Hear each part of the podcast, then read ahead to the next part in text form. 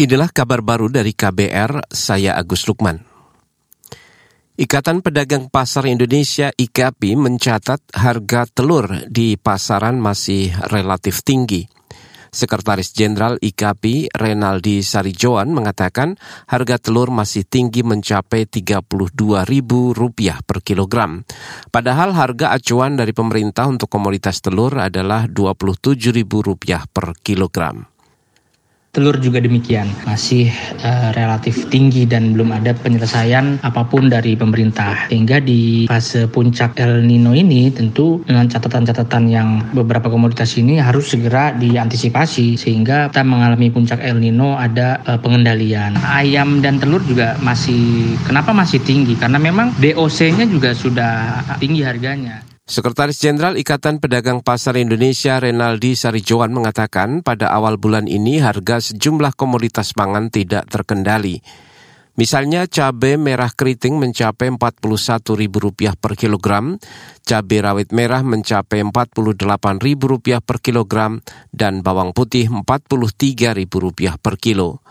Renaldi menduga peningkatan harga komoditas pangan ini dipicu fenomena cuaca ekstrim El Nino.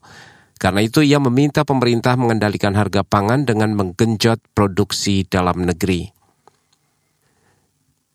Kita ke informasi lain, Kementerian Koordinator Bidang Pembangunan Manusia dan Kebudayaan bersama Kementerian Agama berkomitmen membangun Indonesia layak anak tahun 2030, termasuk dengan mencegah perkawinan usia anak.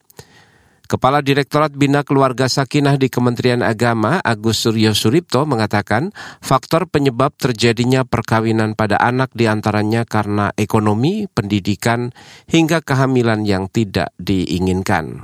Ini tentu upaya-upaya kita bersama, baik Kementerian Agama dan Kementerian Lembaga yang lain, untuk bersinergi bagaimana kita eh, melakukan apa mitigasi, edukasi, uh, konsultasi dan advokasi kepada masyarakat-masyarakat untuk melakukan cegah kawin anak.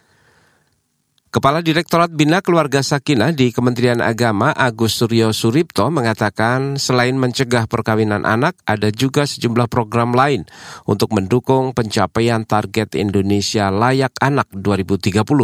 Di antaranya meningkatkan kesejahteraan anak dan remaja, rencana aksi nasional pijar, dan pemerintah juga membuka pelayanan konsultasi publik dan monitoring untuk mengawasi penerapan program-program tersebut. Kita ke mancanegara. Pemerintah Tiongkok menyusun rancangan kebijakan baru membatasi durasi penggunaan telepon seluler atau ponsel untuk anak-anak dan remaja. Badan Administrasi Siber Tiongkok menyebut kebijakan itu untuk melindungi kesehatan fisik dan mental anak-anak serta membantu mereka menghindari kecanduan pada teknologi.